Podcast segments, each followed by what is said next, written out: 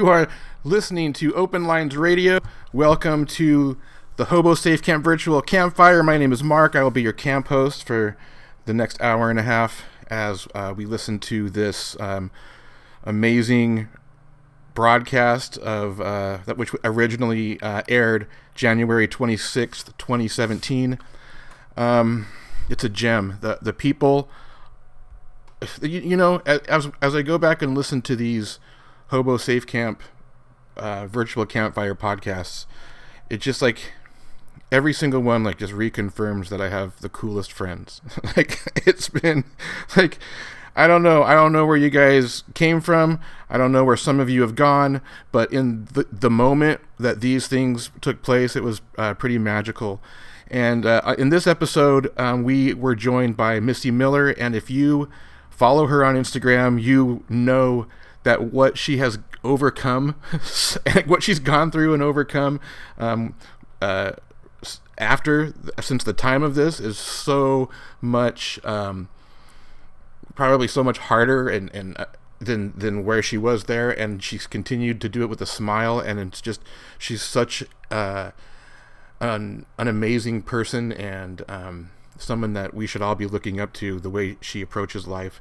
And then uh, we're also joined by Amber Freda, who um, was somebody who really got me thinking more uh, deep, thinking like more seriously about the living spaces around us and communing and connecting with the not just the architecture, but the, the like the living life that we bring into that space through um, plants and um, everything.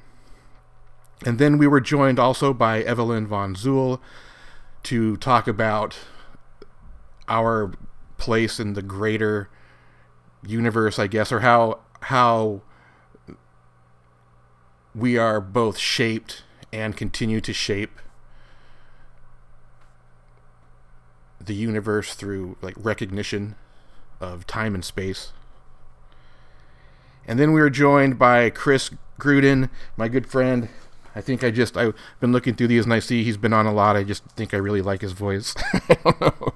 He, he's a good guy. And um yeah, so but before we do that, I mean, have you been listening to Open Lines Radio? The, it's it's the here's the beauty of open lines radio. It's been that I've found has been the background noise. The background noise has added so much to the words that are coming out. Um, it's it's it's taken it's taken away the sterilization that you usually get on podcasts or radio, and it's kind of put it into a real world setting. And my dog will sit quietly like a lazy dog, does all day long until I start talking and something about my voice makes him get up and pace. So if you hear him pacing in the background, that's just Duke. But th- this this this incidentally is also the 100th broadcast episode broadcast on Open Lines Radio. I started this thing I did this and and and here's the thing. I started this on May 3rd of 2018. So 5 months ago five, almost six months ago, and this is nothing like what I thought it was going to be. It's so much better. It's so much fuller. And and and the, the funny thing is, is like I know that first night that I went live on the air, sitting outside in Rainbow, California, to a I was just a, a, disaster. I was trying to learn things. We had the worst delays possible that you could even imagine. I can't even believe people are still listening if that were listening to that. But here's the thing: I know Hannah was listening, and I know Soraya was listening, and now both of them contribute weekly, sometimes more than weekly, to Open Lines Radio. And so it's just I know that there's this weird connection that, uh, and I think maybe even Angie was there too on that first night if not the first, close. All three. And there's shows they do here. Um, Hannah with Fireside Chats, where she really takes us. She, she takes us into like emotional places that we don't normally let ourselves go. They're the places that we, we even with ourselves hold um, a wall up and, put filters on so we don't have to deal with. And she takes us into those raw places. And then we've got Saraya the Great, who I basically, I'm not going to lie, I ride her coattails uh, to evolution. I check in once a week to hear what to hear how she's growing, and it by proxy I grow. And then we've got Between Blue Worlds, who comes with these little snippets of these slices of life, these just moments, these random moments that like just speak so deeply.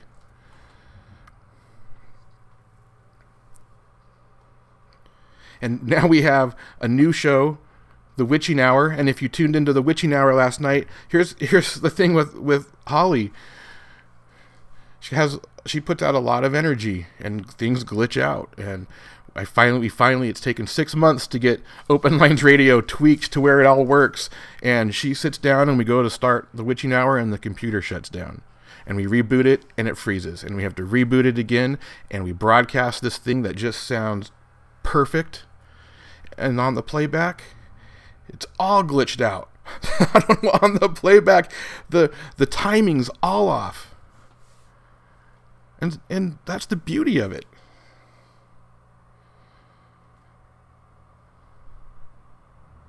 It's all for a reason. And you can also tune in to uh, Sabbat Shalom with my brother Doug once a week, usually Saturday mornings. That's when we're both available. And that's real time. That's the two of us real time shooting the shit and catching up after not having talked for about three years, and and trying to teach each other.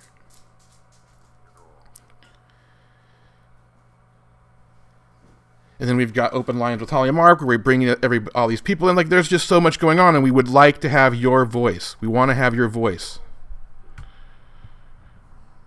We want to hear you. The, the goal is 24 voices a day, 24 different voices a day. You don't have to go every day, but if we could get 24 voices a day, we can change the conversation. We'll be a big rolling ball, a big growing snowball rolling down a hill, collecting snow and getting bigger and bigger, and then eventually smashes into the cabin at the bottom of the hill, and the people are stuck inside till the rescue crews can get there. And fuck the rescue cu- crews. It's cozy inside that cabin. All right, we're gonna get do this. Let's get to this hundredth hundredth the hundredth broadcast of Open Lines Radio right here. It's both a milestone and a so what. We got so much more to come. And here's a little um, reminder from the past of where we came from to um, give us a vision of where we're going.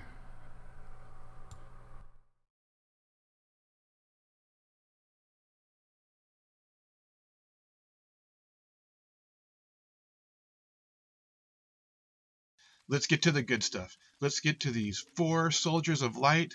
Let's put that intergalactic tin can telephone that's stretched across the universe and all of the dimensions. It only delivers love, you know. Put that thing up to your ear.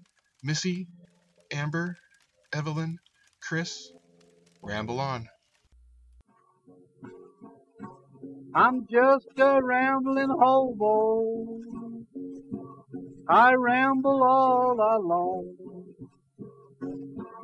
I'm just a rambling hobo. I ramble all alone. Ain't got no one to love me no place to call my home.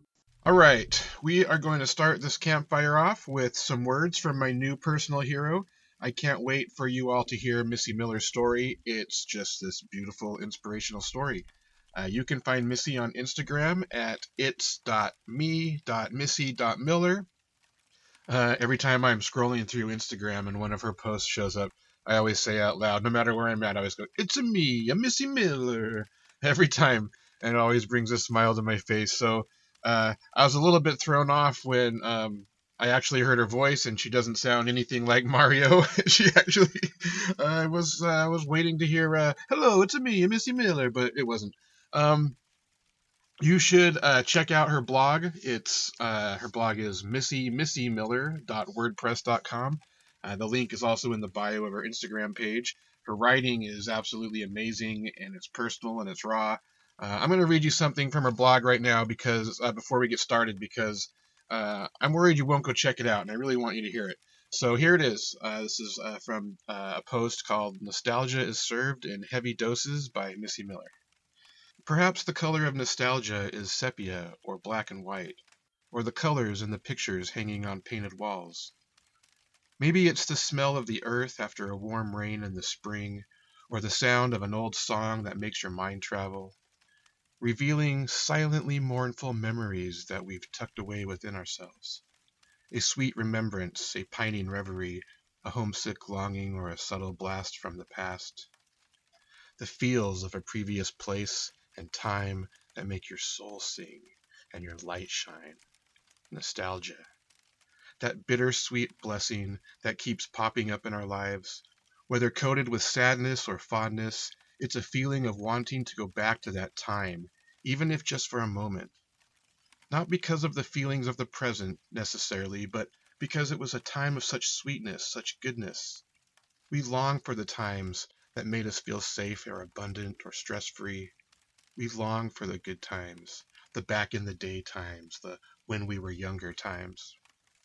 I look in the corner of my eye at the picture that rests upon the table. My sister and I smile at the lens of a throwaway camera, our congenial faces pressed together, our blue eyes glistening from the flash, our smiles big and bright. I sip my coffee, my blue eyes holding gaze of the two of us in that picture, in that moment and that time and I'm taken back, achingly so, to a time when life was a little more simple, when my sister was just a phone call away, when my sister was my sister. When there were no news headlines or worry of where she might be or all the craziness of now. Ah, nostalgia. You know, my story is a little bit funky and it's a little funny if, if you look at it in that light. I'm uh, I'm a 29 year old Missy, and I'm married, and I'm happy, and I live in a tiny little town that we grew up in. And about five years ago, after I got engaged, my um, husband and I adopted my three nephews, Oh wow. who are my sister's kids, um, because she's, um, you know, really, really heavy substance abuser, which is very sad. Um, so the situation there How long ago did you do that? was about, well, you know, I I took guardianship of the three boys two separate times. So the first time was about probably six years ago, the first time I took guardianship of them, which is a really wild um, memory to go back into because I was around 23 years old. Yeah, that's what I was going to say. You were 23 years old and suddenly you became a mother of three. Yeah, yeah, it was crazy. I definitely had a lot more help from my parents who live locally at that time as well. Um, so it was pretty crazy going to the courthouse and saying, you know, I need to go get these kids. They're not safe. And being handed a paper that says, here you go. You're the guardian of these children now. Man. real, very, very emotional and um, really crazy, really wild. So, so yeah, I handed my sister a paper with me at the door and some cops beside me and took on those boys with my family and um, it was it was a good time though. You know, it was a very, very, very hard time. Um, pretty crazy. This was before I got engaged. Um, and my my Byron has stuck with me forever, which is awesome. But um, so after that, my sister went into a program, you know, and after a couple of years or a year and a half, she did really, really well. It was a reunification program, so she we slowly, you know, got her back with the boys and got them their their lives together again, you know, and, Uh-huh, and everybody right. else's lives together again. So, um, and then she, uh, she actually spoke at this big gala in Boston about recovering from drug addiction and domestic violence. Um, it was beautiful. She uh, she spoke with J.C. Monahan, the news broadcaster on TV, and it was a really really great thing. Um, and then about a month after that, she relapsed and overdosed. Oh man. Um, on she's alive still, Oh, okay. uh, but yeah, yeah, she overdosed um, and was found in her home, um, and it's just a it's so crystal clear the memory of it in my mind because it was actually just a couple of months after Byron proposed to me. So we were in the happiest time in our lives because, you know, we're young and we had this Right. whole future ahead of us that was kind of like in our own vision, you know, Right. And, traveling. and you thought everyone was good. She appeared to be to have Doing good. recovered and like yeah, so everyone it's Yeah, your guard's yeah, down. So everybody, you know, and my mom is very sick, but that at that time when everything seemed to clear up a little bit, you know, she was getting better and everything was just so perfect, you know, looking up. It was just a, it was a, a new part of life. And so one day it was pouring. My now husband got home and I was just so giddy. You know, we were talking about plans. I think we were going to go on a date or something. And I was just bopping around and so excited and talking about things. And my phone rang and it was my sister. And I, I was actually going to ignore the phone call because I was in conversation with Byron, you know, and just talking. And I was going to call her back. Uh-huh. And then I just like, no, I'll, I'll, I'll let her know that I'm going to call her back in a few minutes. So I answered the phone and said, I'm going to call you back. And then, you know, she cut me off and I realized, oh my gosh, she's crying. Oh my gosh, she's hysterical.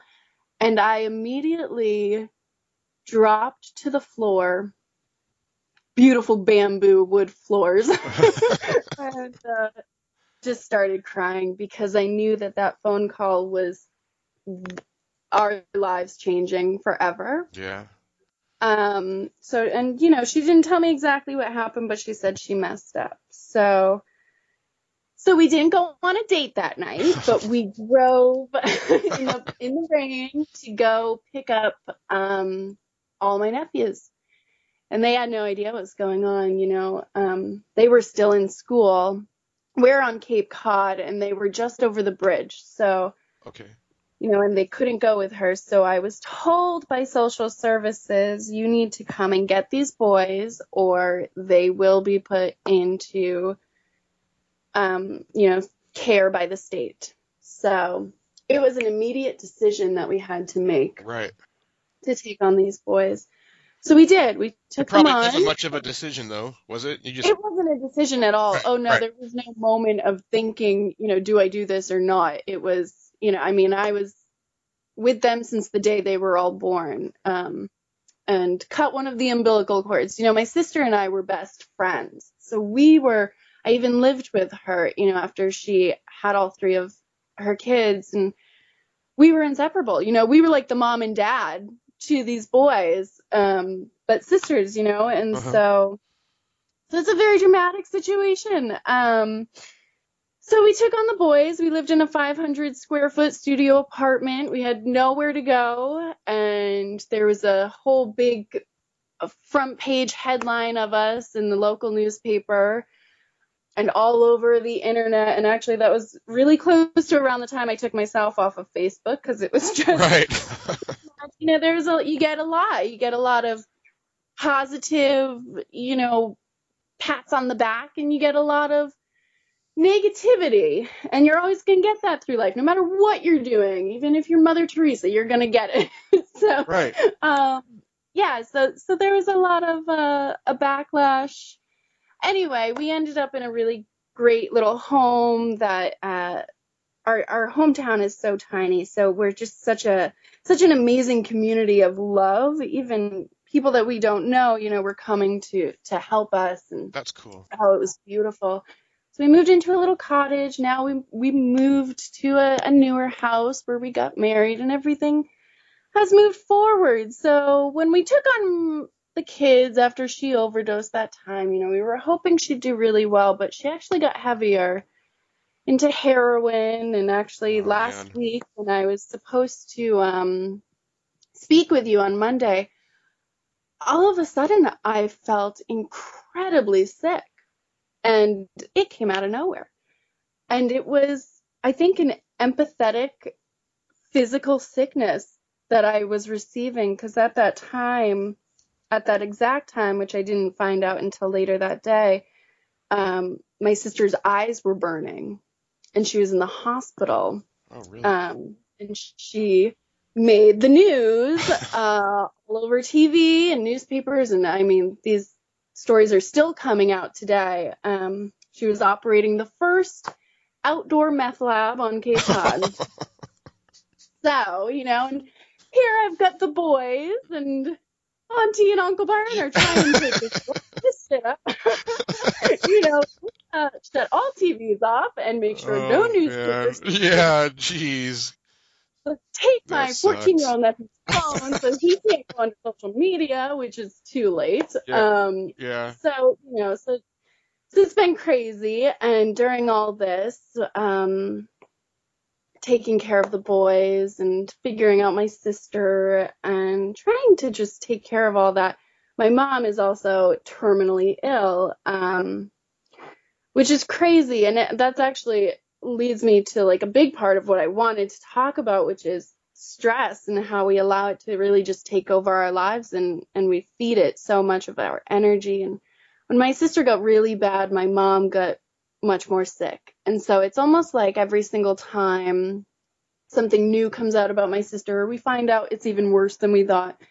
My mom becomes even worse than we thought. So um you know so she is actually such a beautiful woman who weighs 55 pounds and i have to carry her from you know her bed to Oh, man. Toilet. So um, the beautiful thing about that is that we are in the same town, and I'm able to get to her. And God, can I tell you how exhausting that is to be a caretaker? Such a beautiful woman, and at the same time, while you know spending time with her, we're reading newspaper articles about her oldest daughter. So Right. the life situation. But what I really wanted to talk to you about was stress. And when we first got the kid, well, not first, but when we took them over this past time, which is permanent, I'm their permanent guardian. Um, when that all first happened, and it was such a crazy, it was like, okay, you're at the top of the roller coaster, and now all of a sudden you're shooting down, and that was life for a while. But it Right. wasn't like, oh, we're going down. It was like, oh my God, we are going so fast. I don't know when this ends, and all I can feel are butterflies in my stomach, and I might puke. Um, And it's supposed to, and it might be fun. yeah, Maybe when it Um, ends, I'll look back at it as being fun. exactly, exactly. And I knew that, and I'm, I've always been a very positive, optimistic, optimistic person. I've always tried to really find the light in every situation, um, which is necessary, I think, for survival. And so when all that was happening, you know, the headlines, instant family, and we had people getting in touch with us from all sorts of different news places, and it was insane. Um, and at that time, I had no idea that it was stress, but I was blacking out. My whole body was becoming so ill and frail. I was falling over. I couldn't control my limbs. I was, you know, I, I get these things that I now call eye grains, which is a migraine in the eye, but I had no idea what it was. So I was starting to lose vision in the left eye. Um, everything was foggy. I was losing my memory and having panic attacks, which I had never even experienced before. So all of these crazy symptoms started happening to my body, and I'm thinking, oh my gosh, now I have to bring myself to the doctor. I just learned Right. how to bring my kids to the doctor. I'm like, I can't do all this. So I get to the doctor, and this the doctor of mine tells me that I had multiple sclerosis. And now, now imagine finding that out. Right, right. so okay, here you are. You're a mom of three, and taking care of your mom, and planning your wedding, and figuring out where to live, and and you know being basically poor on this little man-made island that we live on. Right. And And figuring it out. And then, Yeah. you know, the doctor saying, you've got MS. So that was a lot. Um, so about like four months of really crazy tests during while living this life, you know, and, and adjusting to everything. Brain scans and all these all these kinds of things. Months of this. And I finally was told that my brain was beautiful and it had no lesions in it and it was crystal clear perfect, which was great to hear. And Yeah. so I don't have multiple sclerosis, which is what I was told. Um, no, I didn't. And I had nothing wrong with me. There was nothing wrong with me except for taking on a new life and letting myself become so stressed out about all of the things that came with that new situation. And so it took a while for me to realize that I was doing this, that I was taking in all of this stress and just placing it in these different parts of my body subconsciously because I wasn't working through the stress in my mind. Yeah. You were just kind of taking on life as it was coming to you, Yeah, and you weren't even thinking about how it was affecting you. right. And crying and getting angry and feeling the feels, which is good, which is what we need to do. You know, not excuse sadness that we feel or stress that we feel, not try to wash it away and throw it away, but to actually, you know, see it, feel it, and then let it go. And that is the part that I wasn't doing. I wasn't letting it go. And what I've come to realize is stress essentially is just fear. And we let so much fear run our lives. It literally makes us sick. And so stress is fear of the unknown, fear of something new, or fear of these fantastical possibilities that we're literally just creating in our minds, creating more stress and and fear because we don't know what's to come. So if you're handed a situation, you get three new kids. Oh my god, that has never happened before. I'm so stressed out. And then just thinking about all these other things that would come with it. You know, total life change and all these doctor's appointments to deal with and school and ah and all and I was getting ahead of myself and just taking all that in and not allowing myself to take enough moments to realize okay this is what's happening and it is happening. So it must be okay because I'm okay. I'm alive still standing and I believe that we will never have anything that the universe brings our way if we really can't handle it. So I had to remind myself of that. You know, we are here on this earth with literally the power of the entire universe inside of our little bodies that we use. And we really have the power to overcome stress and fear and all of those toxins. If we just realize, okay, they're happening, they're there, but I'm still way stronger and more complete than those things, than those outside stresses and fears. So then I started to realize, okay, I'm dealing with stress that literally was making me sick. And I thought, how can I overcome that? Well, I need to just live life. I need to just live day to day, minute to minute, and be okay with it, which is hard to do. You can't always do that. You can't just live minute to minute, especially when you've got a family. You know, you do have to plan ahead. You have to think about life. But I became okay with it. You know, I've, I've always been okay with life, but I became okay with the new life situation and the new life that we had. And it took a while um, to realize that in order to conquer this stress and this fear that we feed ourselves, we need to replace that with finding the love and the gratitude that we know that we can have during crazy situations, you know, crazy moments. So, like right now, you know, my mom is incredibly sick and we don't know how much longer we'll have with her, which is heartbreaking, really, really hard. Um, but I appreciate and I am grateful for knowing that I'm here living this moment, this life, and I'm the one who is able to have this extra time with my mom and to take care of her like she used to take care of me. And so, although that hurts, I'm allowing myself to not only be hurt and stressed out and scared of it, but to be grateful that I still have these moments. I'm still here feeling the feels, which is okay because right. You know it's it's good to cry. It's good to get upset and angry. And I appreciate that because we're we're humans. It's you know there's no light without dark.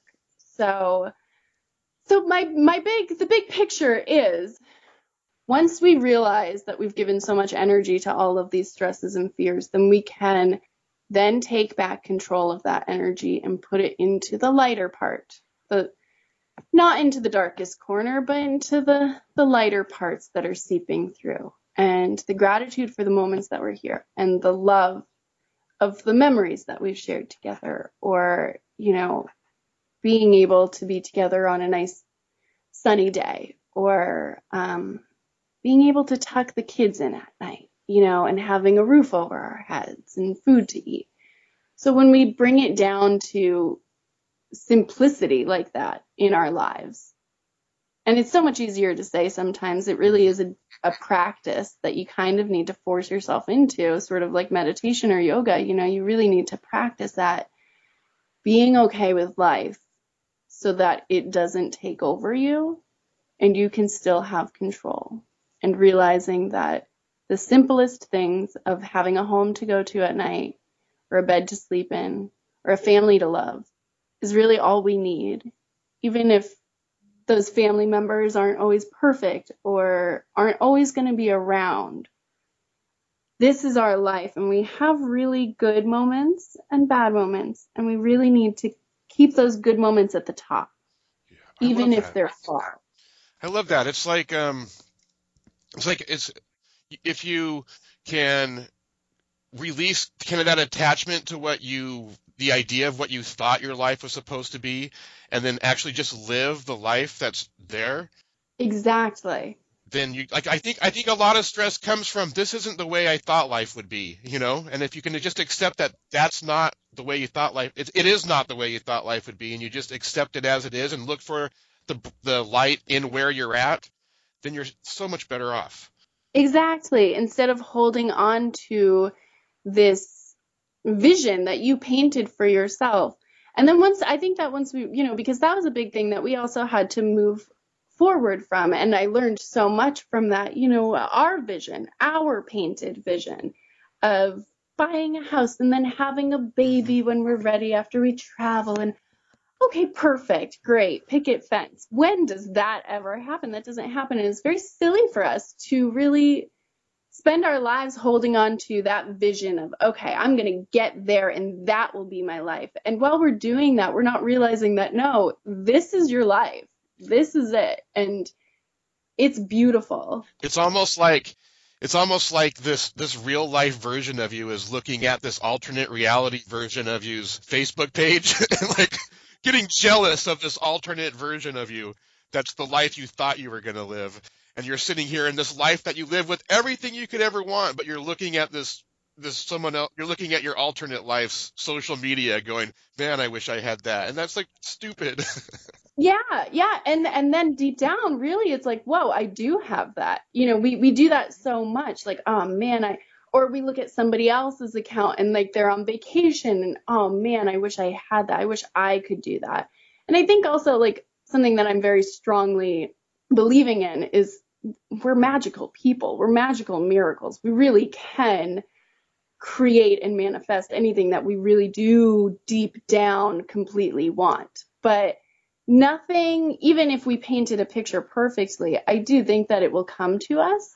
But I never think that it's going to be the exact painted portrait that hangs on your wall that you were expecting. Life is unexpected. And I think that's what makes it so beautiful. Nothing is perfect. And I think most people appreciate imperfections because that's what creates a perfect masterpiece.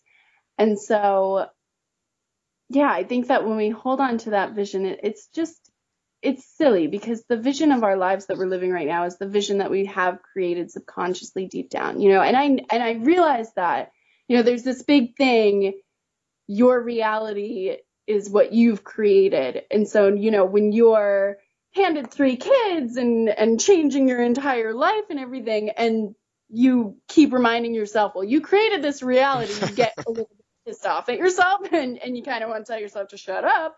I did not create all of this craziness. But then you kind of realize, and there's always outside sources and forces as well. But Right. I realized that, you know, every yoga class, I always do, you know, a meditation and a prayer at the end where I tell my students, okay, release, you know, within you whatever you're asking the universe for, and it will be granted and it will come to you. And for years, my, that prayer that I was sending out was for everybody to be okay and safe, for my sister to find her way, and for the boys to be well taken care of. And now, during that release of a prayer and trying to manifest that, I knew deep down that the only person who would be able to take care of these boys the way that I knew they had to be care- taken care of was me. You know, that's, I wasn't necessarily asking, you know, make me the guardian of these boys, but what I was asking was bring them somewhere safe, guide them to where they need to be, to their safety net, guide my sister to where she needs to be, and guide me to where I need to be. And that's exactly what I got, you Yeah, know, yeah. and and it's sad that my sister is God knows where right now with chemical burns from a meth lab. That's sad. Nobody wants to say that's what their sister is doing. But when I'm able to have come this far in realizing in my mind that she is a completely different spirit on this planet in a completely different journey, figuring out what she needs to figure out and living the life and the story, her own movie, which is hers and it's outside of me. And so then I need to accept that. And that's a great way to to conquer the stresses as well because we get so stressed out about other people's lives and what they're doing and we know it's not good for them, you know, but Right. I, I would argue that you are creating your own reality and you had the choice to do to live this other life and when the when the time came you chose to be the one that was there and, and so you are creating it's it's the universe throws all these pieces at you and you have to like you have to there's blocks before you you know when you build what you want to build we're all building these Right. different things and we all have these different pieces and you did you chose it you could have not and you did and but exactly. And so ultimately yeah. it's my choice. and so now you're you you th- these are parts of your life and you still are creating your own reality in the moment with all the pieces that are there and you're doing it based on like your val- on your values. It's beautiful. Like this life you've created, this reality you've created is this beautiful inspirational thing. Yeah, and I wouldn't change it for the world. And I'm No so way. happy. I was having a conversation with a, a friend not too long ago, and um, she's going through a divorce, and they have a, a little boy, and you know, she was just she was talking about, oh my God, this is not what I thought would happen. This is not what I expected life to be. This isn't the picture I painted in my mind, and believe me, I've been there. And so, you know, and I told her, well, and that's okay because it's still beautiful. Just because it doesn't look like the one that you expected or wanted, it is going to be the life that you wanted because you are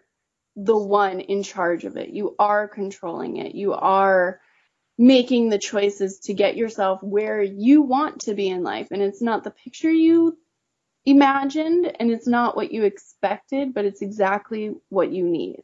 And I had to, you know, teach myself that a lot every day for a couple of years. You know, it's not what I expected, and it usually never is, but it's what I needed. And I'm so grateful and so happy to have this amazing family and and to be learning all of the things that I'm learning with my husband, you know, like how to deal with a crazy teenager. And When you practically still are one, you know? Exactly, right. Yeah, so it's kind of it's funny and it's exciting and I love it and I wouldn't change it for the world and I think about, you know, comparison of my life before we had the kids and after and how far we've come. And they have taught us so much and we've taught them so much and we really you know i think i think they needed us and we needed them and this is our family and i and i love it and i really i appreciate it. So you know every day i say thank you to this beautiful house that we that kind of just like fell from the sky. We were living in a tent in my parents' backyard. And it was actually a really cool tent, and it was like one of the best living experiences ever. And it was. We'll have to talk that, about that tent life uh, uh, on a yeah, later yeah, episode. I, I love it. and it's actually really funny because when we we had no idea where we were getting married, where we were gonna live, but we knew we were gonna do those things. And at that moment, we were in a tent, and when we moved into this house, which is just a, a minute down the road from where we were, um, it was so funny because we just kept bringing ourselves outside because we were so happy and used to living outside in the tent and with all of the birds and the noises and the, you know, just the environment and the fresh air. And it was almost kind of like sad to go inside to go to bed. right. Well, that's funny. It's funny. Our lives are, are really paralleled because not, I haven't had to deal with the kind of things you've had to deal with, but when I met my wife, I'm a little older than her, so I had three kids, and she was 24, and I had a 14 year old. And so we we like she, I can't wait for her to hear this and the and like the yeah, sentence. wow, we spend we spend more time outside in the terrace. Like I spend more time in this eight foot by eight foot shed outside the house than I do in the house, just because oh, I just like to be outside. Yeah, yeah, absolutely. And I think that the our earth connection serves us very well. You know, it I think most of my inspiration comes to me when I'm outside Yeah. in nature and just listening. There's so much, you know, I I ask for signs every day from the universe just for anything, just for fun. It's kind of like a game for me. Right. And um, most of my signs are waiting for me outside off the grass I or feel in ya. the tree. I feel ya. Okay, up next is Amber Freda. Amber is a garden designer who is starting to incorporate uh, healing plants into her designs. And again, like the last two podcast episodes, themes begin to emerge. I just love what Amber has to say about being outside and finding ways to connect to nature. She's got some really innovative ideas, and I'm sure it's just a matter of time before they take off. And if I heard her correctly, I believe she also calls for a revolution in this uh, little snippet. So take a listen and see if you hear the same thing too. Uh, you can find Amber on Instagram at Gotham Gardener. Uh, her garden design website is www.amberfreda.com. That's A M B E R F R E D A. Uh, check it. So check it out. Uh, sign up for the newsletter. Read the blog. Uh, spend a little time getting to know what she does. But also, she also has an Etsy store. Um, it's amberfreda.etsy.com and you really need to check it out. She sells all kinds of herbal products uh, like teas and ointments, um, things to help you live healthy, a healthier, more natural life. So, Amber, take it away. I really love making beautiful gardens for people. Um, I came to New York City from Texas back in 2001, and I found myself in kind of this unique position where I was one of the first landscapers in New York City that was doing any sort of online marketing. So I found myself all of a sudden working for some of of the most successful and wealthiest people in the world because I had this advantage Right. that uh that other landscapers that had been doing this for for decades didn't necessarily have. Now, when you were doing landscaping, was it like outdoor landscaping or indoor or kind of everything? Yeah, I I always had from the time I started my business and I did work for other people where I did a mix of the two. But ever since I started my own business, we always had this focus on the outdoors. Um, I find that I can do interiors, but there, it's something a little more artificial Right, about it, and I'm just I'm a little less drawn to that. Um, and maybe people pick up on that.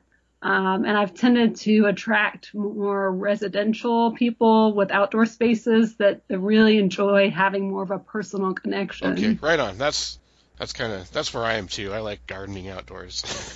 Yeah, definitely big difference. But uh, it's kind of weird when you think of New York. You just you never know what what. Uh, uh, uh, us, us people outside of New York just see New York as a bunch of apartments. so true. And in fact, my entire family said, "Why are you moving to New York City? You're a, you're a garden designer." But you look up on top of the buildings, and there are rooftop gardens everywhere. right. Um, terraces, backyards, little hidden jewels that you don't see from the street. Cool. And so so you started out doing like landscaping, and then um, I, I like the, your the idea of like shamanic gardening. Like, how did that? What was the process where you came into that? Um, I've been studying shamanism for a few years, and um, you know, I I have I I have a thing where I'm kind of, kind of like I don't want to be too woo woo for people, Right. right. So you know, I have a lot of people that are very corporate in New York City, and they're just really not ready for that. Right. Um, so I'm kind of working in these shamanic ideas um, in a way that they're not even really cognizant of. So Gotcha. just yeah, so just talking about just healing gardens, that's something that uh, that everyone can relate to. Right. Well, it's not really woo woo because they really do have healing properties. You know. Yeah, yeah, and just talking about how how is this garden going to be um, a full sensory experience and something that you're really connected to and that isn't just aesthetic. So, and because you're going to actually enjoy it and you're going to use it a lot more if you connect with it on that deeper level. So are you do, are you finding that like this is kind of a new concept for people, bringing in kind of these healing type of plants? Well, maybe I should ask you: is it is it are they the plants that you bring in, or is it also the design, the layout? I don't know any landscape designers that are out there right now saying, I offer healing gardens. It, it's just not something that's really done. Um, at least we're in, in the industry that I'm in, in the region that I'm in. Um, so, um, I feel like it, it's sort of a new idea, uh, at least, um, at, at least it's not a concept that seems to be out there right now but I, you know, I think that people are really missing that sense of connection. Um, our brains evolved over millions of years, um, with with us living most of our days outdoors. So we were constantly surrounded by not only the sight of plants, but also hearing um, the sound of birds, um, smelling plants. There have been there's been so much science recently that has showed that serotonin levels are related to um, these fractal images in nature and the smell of dirt.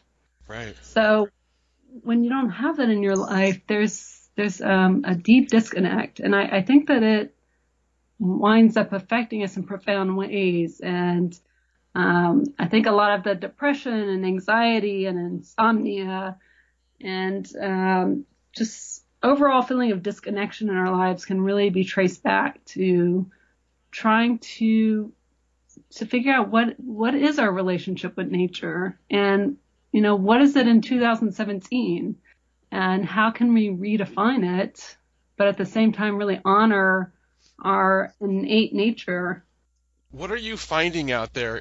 People, are, are, are is there a complete disconnect from nature? Because I, I'm completely, um, I'm, I'm pretty isolated from the rest of the world, and I'm I spend more time outside than I do inside. I re- really only inside to sleep, and the rest of the time I'm outside, and and that's not a joke. I'm always outside, and so like I.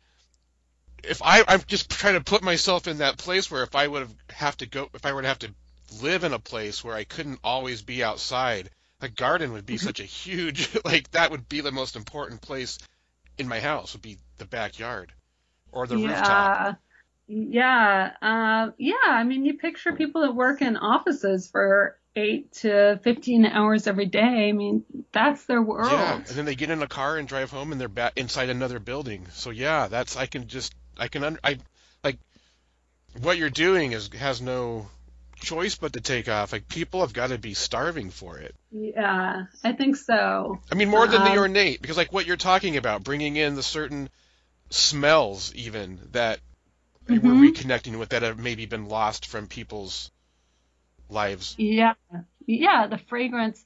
I mean, definitely like I'm not saying that we should get rid of the the aesthetic quality completely because seeing something beautiful um, is really soothing. Right, right. Not at all. No, not at all. But bringing in. Yeah, but bringing in the yeah, bringing in the fragrance and the sound. So, so when you think of sound in a garden, that would be um, maybe the rustling of of leaves. So grasses, Right. for example, make a really beautiful rustling sound in the wind.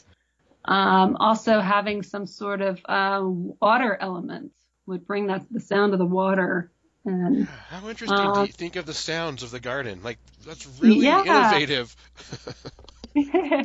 yeah. Um, and then also just getting out there and, you know, touching your plants and knowing, you know, what they do and, and the names of them.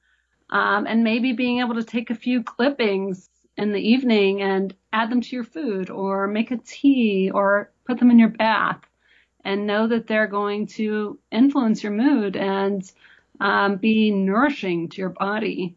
I think that's um that's a, an amazing, beautiful, simple thing that's very healing in itself. Yeah, that's probably a big disconnect, um, just in humanity in general, when you think back to our hunter-gatherer nature, to no longer have any of your own food grown. You know, just even just even just to go out and clip some rosemary to throw in your pasta that you're cooking becomes this big thing. yeah. Yeah, it was a big trade off when we decided to become agrarian and settle down on the land. I mean, we, in so many ways, culturally and in our relationships, and um, you know, not having that tribal um, medicine man or woman that you went to, um, who would tell you, okay, you take this plant when when you're feeling this way, and um, we'll, we're going to do not just the plant medicine, but also the spiritual side and the psych, the psychology of helping you deal with whatever things that you're, you're going through. That's awesome. That's awesome. I love how you're doing that and bringing that, uh, bringing that to the people. That's I think it's really needed, and and I and I like the way you're doing it too, where you're, you know, like you say, you're just, it's just, it's it's a healing. It's you don't you don't have to bring in the, the the mysticism in it because it's just, if you just miss that connection. Yes, definitely. Um, so, um, yeah, I think there's, you know, there, there's sort of like you get into this gray area, right? Um, because I've had people like Garden Design Magazine, the most respected gardening magazine in the country, are interested in this idea, but they're kind of, and they've been talking to me about working with them, but they're kind of tiptoeing around it. And the reason is that they don't want to seem too new agey Right. and too, new, but also the FDA. Oh ah, yeah, didn't even think everybody. of that. Nobody wants to say you can take St. John's wort to cure depression right. because the FDA, FDA says you can't say that anything will cure a disease, Right. right? which is ridiculous. Yeah. It's, it is. It's a joke. Yeah. So, you know, that, and um, it's really holding a lot of this knowledge back from people, which is unfortunate. Um, but I think that uh, we need to at least have these conversations and just um, be willing to say, you know, I, as an herbalist, as an expert in this field, these herbs can help you. And I'm not trying to diagnose or prevent a disease, but I know what these herbs can do. Right. And um, you can take the power back into your own life and, and maybe not have to pop a pill every day. Exactly, exactly. But then, but but then you get into talking about uh, taking money away from the pharmaceutical industry, and it just becomes this big ugly thing. Yes. Would you say, um, as far as your own spirituality goes, I'm sure being with with your your landscape and gardening background, i- is your spirituality kind of a plant-based spirituality? Would you say is that kind of where you've always found, I guess, God, for a lack of a better term? Oh, the, yeah, that's interesting. Um, well, living in the Northeast, um, in a cold climate with, with not a lot of sun in the winter, I found myself going into periods where I would, I would experience seasonal affective disorder. Um, so one way I found of dealing with that is to be outdoors more and regardless of what the weather is. Right. It doesn't matter if it's raining or if it's snowing or if it's 10 degrees out. I, I pretty much every day will make time to get outside because if I don't, I see a big difference in my mood. Right. Um, so just um, going for a walk and um, you know having some meditation time where I just close my eyes and um, maybe try to do a little journey, connect with my own spirit guides. Um, just ask the universe what what sort of what sort of lesson do you have for me today? What what do you want to teach me today? Um, and I get a lot just from the natural world, from observing nature, and also from my own meditations. Um, that's really helped me to to find um, so much more happiness, even in the darks of winter. Yeah, for sure. It's so cool. It's so cool. I love what you're doing. I just love it. I w- and I and I wish that it, there wouldn't be so much resistance. It makes no sense to me that there's resistance to a healing garden. Yeah, I know. And, you know, the more that I learn about shamanism and Wicca and all these sort of earth centered practices, um, the less scary they are. They're, they just really, they're really kind of grounded in common sense. right. It's just that we've been surrounded by so much shame and fear of these things that, um, that people are, are very close minded towards them. Right. I, I think a lot of it has to do too with kind of the same thing you're running into with the FDA, where you have, uh, you know, these these ways of kind of finding self-help and and curing your own uh, psychological issues. Where there's, I think, there's been a lot of stigma placed on things just, you know, by the medical. I don't want to turn this into a, a bash on the medical field, on the medical field, but you know, I, th- I think a lot of it has to do with that. I think that, that you, you know, we as spiritual people are looking to help people, uh, to cure Mhm. people, where I think there's also an industry that's looking to kind of make money by keeping people sick. Yes. Um, yeah, but yeah, there has to be a revolution at some point where we take medicine back into our hand, our own hands. Yeah. And, um, you know, we are, we're intelligent enough to say, okay, these are the contraindications for this herb. Okay. So a pregnant woman should not take pennyroyal, um, because it can cause an abortion. Whatever, whatever it is, like we, we're responsible enough that we, we don't need the FDA to be our babysitter. Right. Right. Right. I agree completely. Uh, it's nuts. we've given up control of our lives completely to them and uh, uh, from an herbal perspective medicinal perspective and um, i think that we're missing out And because of it perspective. I mean, I, we have. We've given over control of everything natural. yeah yeah definitely I didn't. Wow. um, I'm, I'm sorry. I'm I'm having epiphanies in my head as I'm sitting here. because we have we've given up like like in our like everything that's that that naturally human beings have been able to find in nature. We've given up in exchange for synthetics, and it, it's crazy. yeah. Yeah even the simplest things. Um, i make um, a lot of herbal teas on my etsy my etsy page and um, one of my friends the other day i gave her she just kept saying she had heartburn all the time and um, couldn't figure out what to do about it. I just i gave her this heartburn tea and she told me today i i just i haven't had heartburn since i started taking it. It's something so simple. It's just a tea. Right. Right. but it made a big difference for her. And um, you know, she didn't have to go to the, the pharmacy and pay a hundred dollars a month for heartburn medication. Exactly. Exactly. I'm always anything that you can do to stop taking a pill. That's I'm for it. so I mean, I mean, there's stuff that's needed. I don't want to. I don't like to give. I'm not giving doctors advice, but that's just kind of my general opinion. If you can get off a pill and take something natural, that's the way Yeah, to go. at least try it. Um, there, uh, we know so many people that will will maybe start down that route, that road, and maybe take one antidepressant, and then, you know, they start having difficulty sleeping, so then they need to take a pill to go to sleep. Right. and they have a hard time waking up, so they need something in the morning to wake them up. Then they start getting weight, so they need something for that. Right.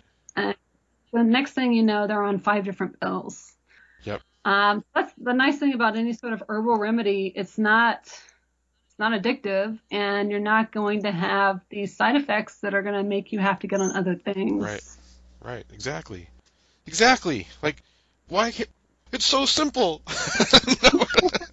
It is. It's like the Earth already contains pretty much everything we need. Uh, we just know how to use it. right. It's so so simple. Up next, Evelyn Von Zuel is here to talk to us about how a beginner can get involved in astrology. Um, I really love how she equates it to learning a new language. I know for me, uh, I tend to get confused the second anything that even kind of looks like math kind of comes into play. Uh, but Evelyn breaks things down uh, really beautifully here, so we can get a so we can better see the process of speaking the cosmic language. Uh, get a better understanding when we actually can speak the language. Um, you can find Evelyn on Instagram at astrom.council. That is A S T R O M dot C O U N C I L, Astrom Council. Um, her website is astromcouncil.com. Uh, you really have to go check it out because she's got all kinds of great information. Um, you can join the email list. Um, her blog is out of this world. Uh, I know that sounds cheesy, but it's true. It's really informative. It's really well written. It's great. Um, and she sells these charts that are beautiful. Um, you can hang them on your wall. Um, go check her out. Really, you need to. Um, Evelyn, the floor is yours. It is, and it, it is, and it isn't. It's kind of like the fun part of math, like the visual side of it more so. Um, and it ties in a lot of sacred geometry as well. And I, s- strangely enough, geometry was the one math class that I really liked. Oh, Because I well, there think you it, go. Yeah, because it actually created shapes and pictures. So it's like, oh, I like that. That makes sense. And it does the same with the chart. Um, but the very basic, best way to get started is just to learn the symbols and getting down to the very basic of what the symbols mean, uh, like the circle or the crescent or the X, um, or the circle with an X in it. Because a circle means the same thing, I believe, through all like healing modalities, like across the board um, as well as the X and the point. Um, I'm sure from your um, spiritual upbringing, you've probably seen the same symbols. So it's all very tied in together and it's pretty holistic that way. It's kind of one of the only languages that we have that can span across multiple different languages, like human spoken Right, right. Yeah, Um, it's kind of like a universal language. It is, yeah, because Mercury is the same symbol it, all over the world. Mercury with the circle with the crescent moon on top and the X on the bottom. Like it'll be the same no matter what, anywhere. Um, it's our Earth's universal symbol for Mercury. Um, so once you get the hang of all those symbols and what they mean, and the symbolism behind a circle or an X, then you start to understand the energy patterns for each planet. And then you can understand the energy patterns for each sign. For example, the circle is like the whole or unity, um, like the cycle of life. Uh, just the circle itself is spirit. And then once you put a dot in the center, the dot represents the point of existence. So a circle with a dot in the center is the sun um, the point of existence. And the moon is a crescent, which is uh, soul, um, some people will say. And so you just kind of move those symbols around and they create different energy patterns. And then you start to read that. Ah, that makes more sense. Yeah, rather than just memorizing keywords all the time, which is uh-huh. which is helpful and you can do everyone learns differently but i believe that learning what the very basic parts of the symbols are is what will really help because you can always go back to that if you get lost Right, and then you can always communicate with other people, even if you're not speaking the same language. Hmm Verbally, you can. uh, That's I, I just I love that when you when there are these other forms, base more basic forms of communication than than language. Mm-hmm. It's cool.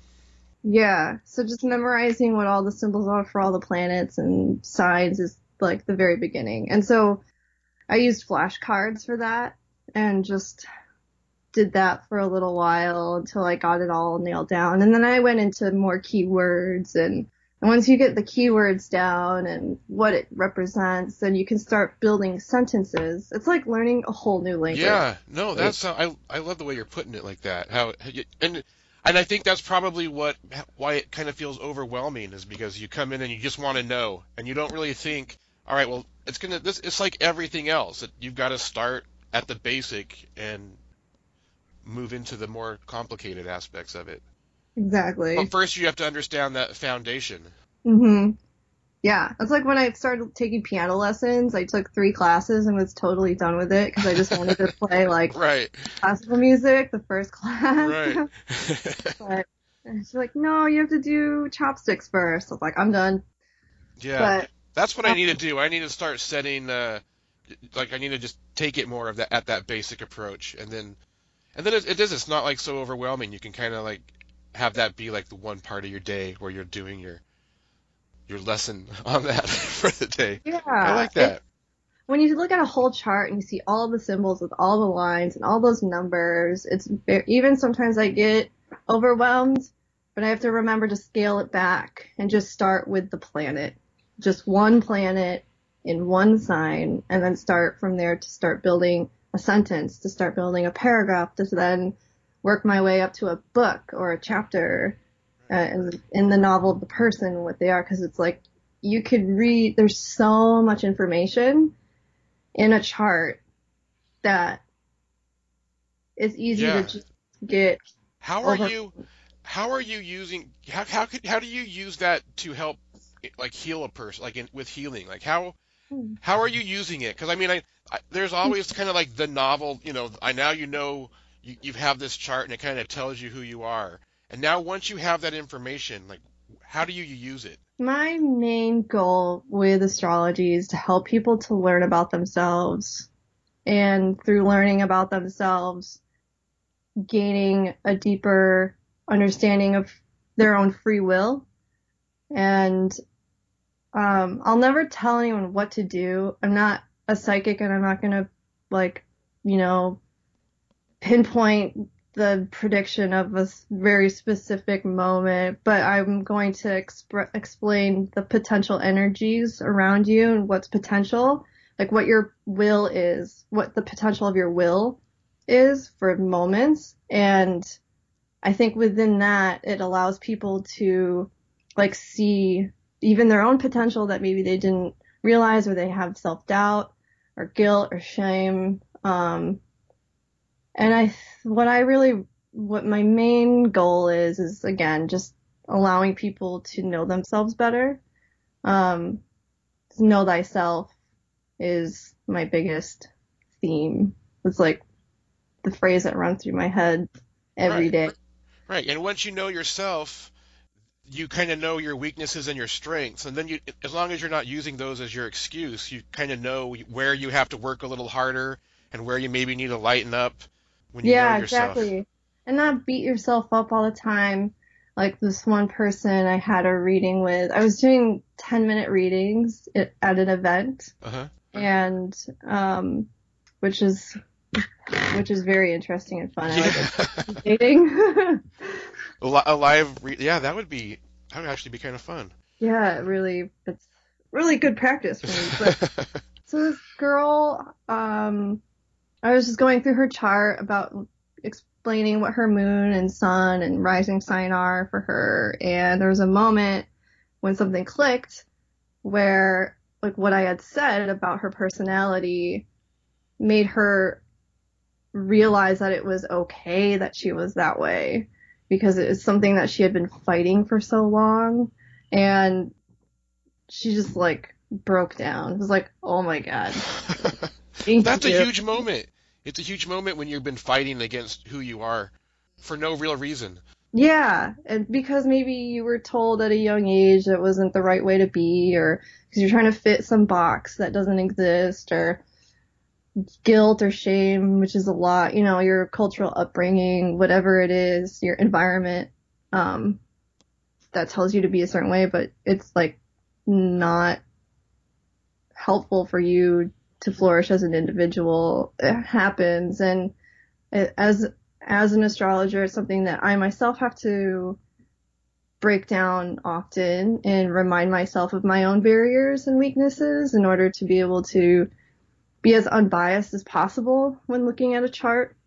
I like what you said uh, about um, not predicting future events and looking at more of the potential energy. is crazy. I just actually like it's almost word for word. I just wrote that in a in a email to somebody who was asking me about the future, predicting the future, and I said I don't predict the future, but I'll help you find your current potential mm-hmm. and talk about what you can do to make your future what you want it to be and and like I just I just I just love that when you said that uh, working with potential energies it's like that's so important to to not try to like try to read the future but maybe but work with what you have the potential to create? Absolutely. I i think that um, maybe as our healing modalities become more popular um, people will start to understand that and accept that there is i mean when you are we're, we're we all have free will.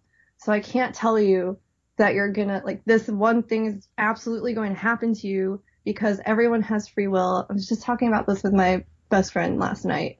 How if everyone has free will, then everyone has the freedom to act out their will however they choose. So if I say that this is the one thing is going to happen to you next week at 3 p.m., then that negates the whole concept of having a free will because let's say whoever else is involved in that one moment to be created, they also have a free will. Right. So I can't say that this other person or these three other people are absolutely going to do something because I'm not God. I can't decide that for anyone. and I've also I've also found that when you as soon as you make a prediction, uh, that person like stops working for it and they start waiting for it.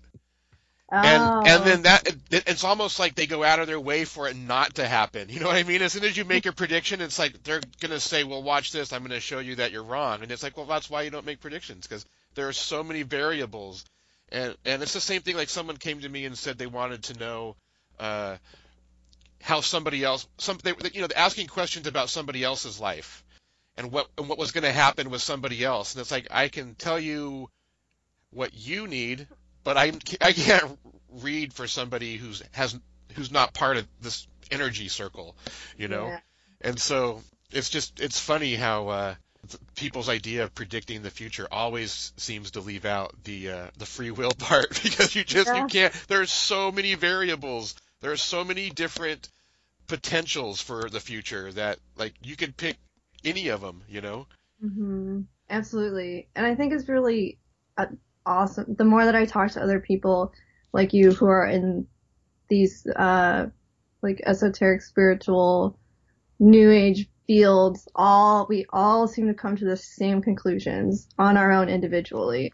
And i think it's awesome. And i love that.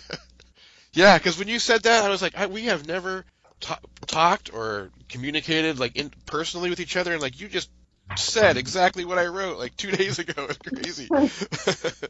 But it's so cool. It's so cool how we're able to come together.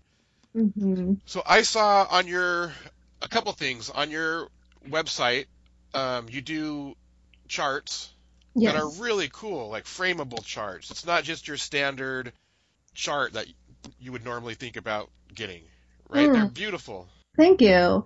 Yeah, I design those and I get them printed um, professionally on photo paper, so it's it should withstand a good amount of weathering because um, sun will bleach almost anything, right. but it should be pretty good with that because it's on professional grade photo paper. But yeah, I do make those and I really enjoy it. I enjoy looking at everyone's charts and I notice sometimes the like there will be a flow of certain moons that come in and sometimes I'll get like two of the same exact birthdays in a row and um just watching the synchronicity come in and out.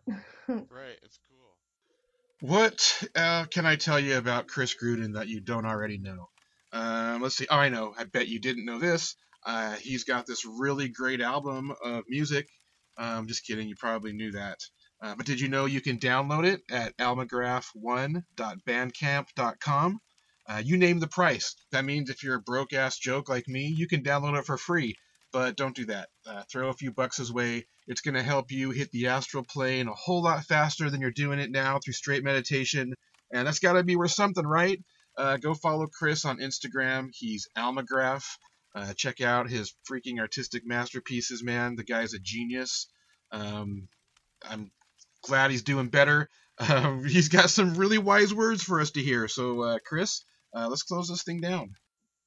I, we were talking about the the potential pitfalls and hangups on the spiritual path, and um, you know, I, I think it was just I was diving into these practices a little too deep, especially like the advanced yoga and meditation, and like I mentioned, it was creating a too much momentum in my life. And um, it was really preventing me from seeing what was right in front of me, the simple yet really meaningful life. And um, I, I kind of wanted to clear up like what that means, like the whole creating too much momentum. And um, I also mentioned clearing of past karma, present karma, and future karma. Like, what the fuck does that mean? It's yeah. most mean? people are like, what? Is, how does that work? Um, and I think a better example to use is the chakra system. Okay. And um, anytime you're dealing with um, energy like chi, prana, kundalini, any type of yogic practice that moves that up the midline, Mhm. you're going to start opening chakras and you're going to start balancing them out. And what can happen is chakras can open too early, too suddenly, and you might not be ready for what's going to unfold. I mean, when you're moving that energy and when you're balancing chakras, you're evolving yourself and your consciousness at a very rapid pace. Carl Jung wrote a couple books about it. And um, so if, if you're not ready, if your second chakra opens and you're not ready for it, it could turn into an overflow of sexual energy if you're not ready to move that creative energy and however you may. Right. Um, and if you open your heart chakra too early and you're not ready to love, then you could feel very lonely and very isolated and, and lost. And um, I think what uh, the the case that we hear about the most is people opening up their third eyes too quickly through yoga or psychedelic drugs. And that's when you get cases of schizophrenia and people land in mental hospitals and stuff, or people claim that um, the people that claim that like uh, yoga is satanic and all that because they see uh, spirits and, and darkness because their third eye opened and they have no idea what they're doing. They don't know what they um, they don't know that realm. So Right. it, you're you're gonna get angels, but you're also gonna get demons. So it's probably quite a scary experience for some people. Yeah. So I think it- I was maybe dealing with a little bit of that.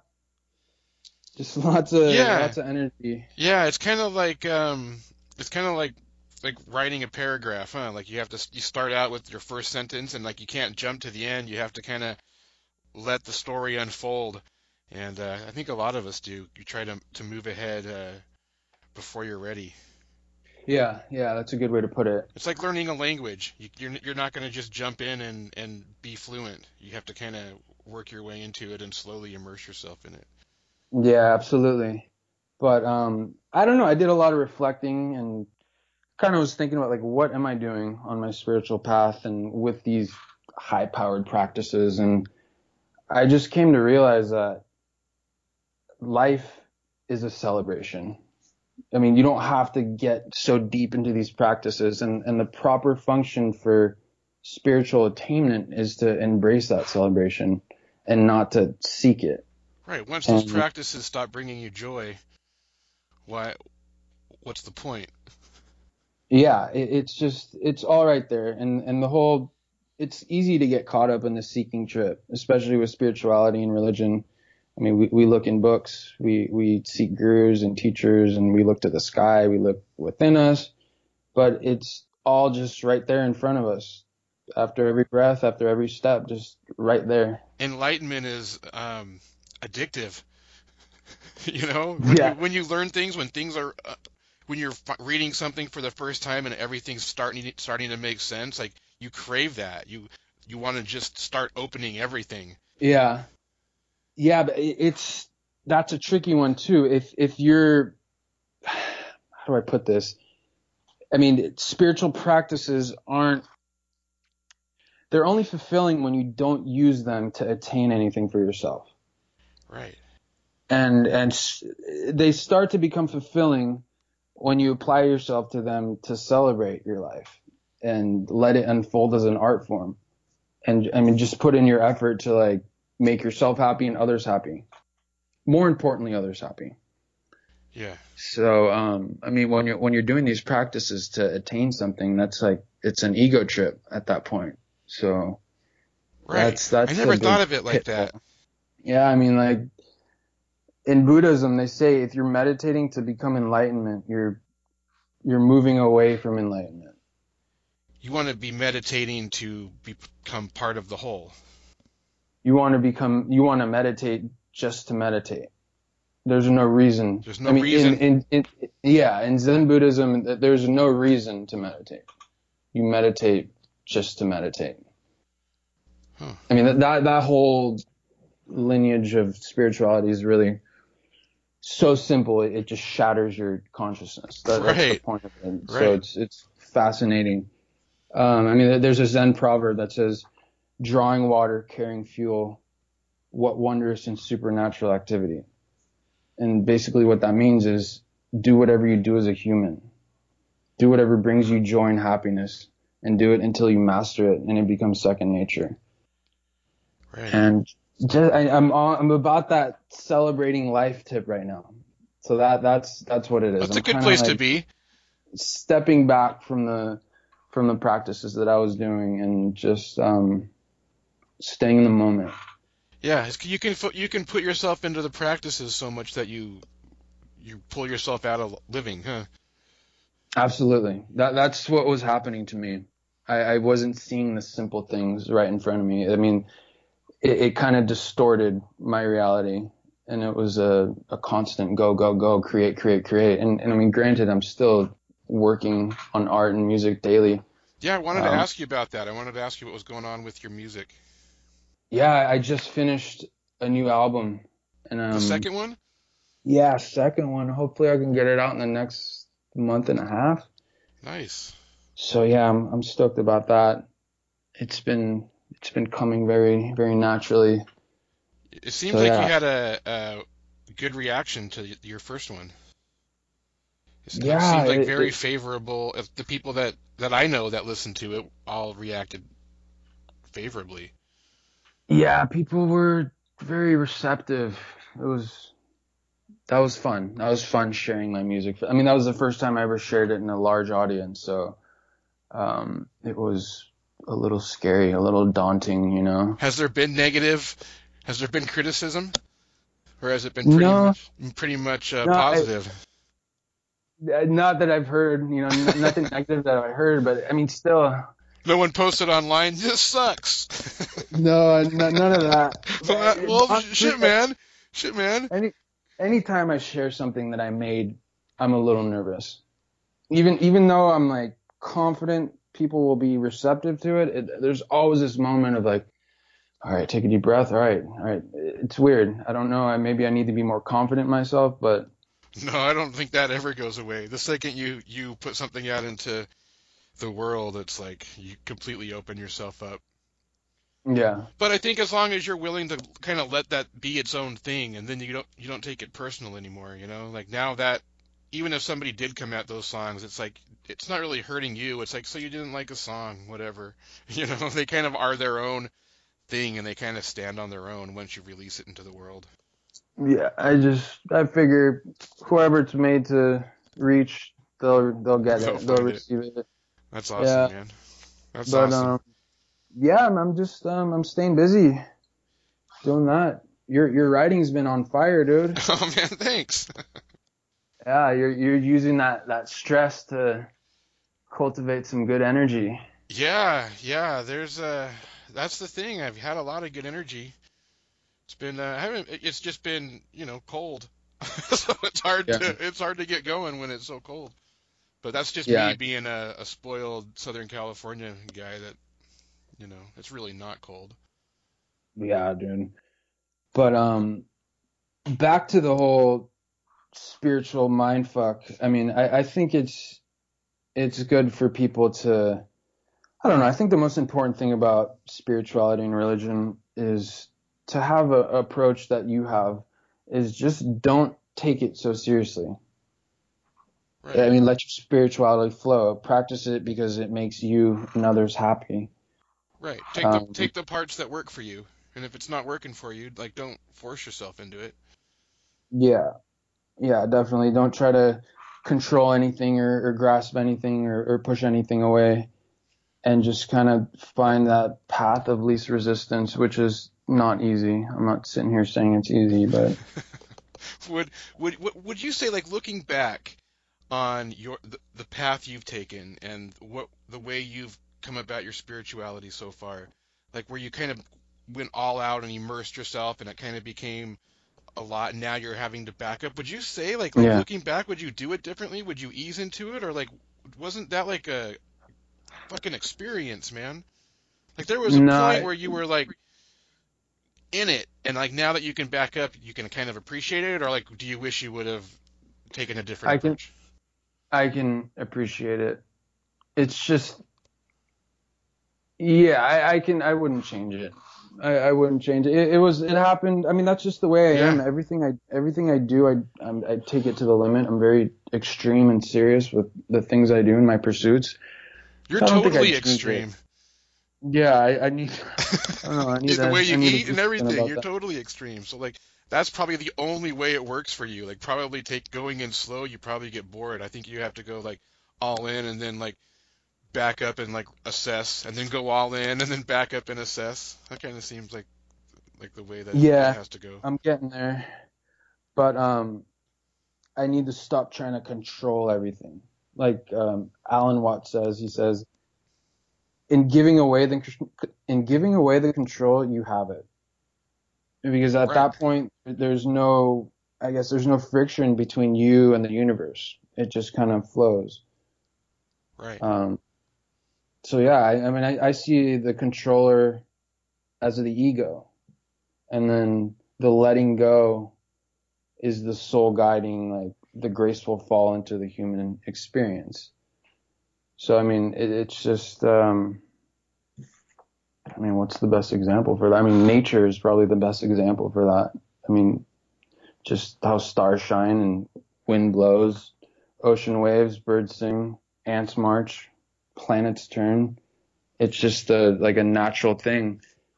And if we center ourselves in our passion and love, I don't know, I think the celebration of life can unfold in that effortless manner, like in nature. So, yeah i think you're right Taoistic way of looking at things. I mean, if you don't look at the, the earth as an organism, then that might be kind of hard to, to grasp. If you see it as a construct, it might be like, what? right But, Um, yeah, man. no man i feel you i feel you I, I i i i catch what you're saying i love it Yeah. man i love it that's why i like talking to you yeah, just trying to reevaluate it. But yeah, it, it all happened so quickly as far as like hopping on the spiritual path. It happened, fuck, it felt like overnight. yeah You know, I, I talked to a lot of people and they're like, yeah, I, I've been like this my whole life since I was a, a little kid. I'm like, whoa, you know, like you, you had time to assess things and discern things and like learn about energy and, and for me, it was literally like overnight. Yeah. I'm still uh, getting excited about things. I'm still blown away when shit happens. Yeah, I mean, what was it like for you? I mean, were you spiritual as a young child? No, you- no, no. Uh, I grew up in a very uh, pr- hardcore Mormon family, right. and it, but you know, when I was early teens, I stopped going to church. You know, we- we'd go to church, and I'd go in one door and out the other, and I'd come back at the end. And so I kind I kind of started pulling away when I was about 12. Um, but my family is all still pretty hardcore. I'm I'm the the kind of the outcast, but um, it was it there was no spirituality. I mean, like I wanted like the more it's such a Mormonism is so sterile when it's in its fundamental form that it was like we didn't know anything about outside religions. It was like when we met somebody new, like the first question was, "Are they Mormon?" And there, my mom did a really good job at keeping us sheltered from other religions. I mean, Wow. to grow up in Southern California and to not really know anybody other than other Mormons was kind of crazy. It was really this um it was really sterile. And so like so like I have a hard time with religion now. Like even when I like when it comes on TV or when it's in movies or in books, re- any religion? Or any just- religion. Like if, if there's if there's like a, if I'm reading a book and like a, there's a preacher in a book and they go into any kind of religious talk, I'm usually like in fiction, you know, even in fiction, I like skim over it. Like I I have a just complete block to religion. So and it, and I think it's just because it just kind of was absent in my formative years. Even though Yeah. even though there was a religion, it was just that one, you know. Does does any religion out there kind of move you or grab your attention? No, Or you haven't even really? No, I mean, no, I've, I've, no, I've, in the past, you know, 10 years, I've really kind of immersed myself in uh, religious study and in looking into different religions and, and in, in a big search, you know, I want to, hmm I want to like Yeah. f- fucking feel something, man. And it's really in the like w- doing away with the religion and any anything organized. I have this a, a problem with. Um, and once I do away with that, and I'm like just able to connect on my terms, then I, that's when I feel spirit.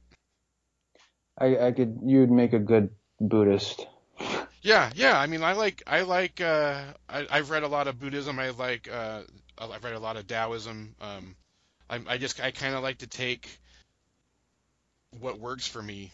You know, there's there's a lot of uh, there there's a there's a, a lot of structure in Buddhism that I don't do well with, but the general philosophies are are uh,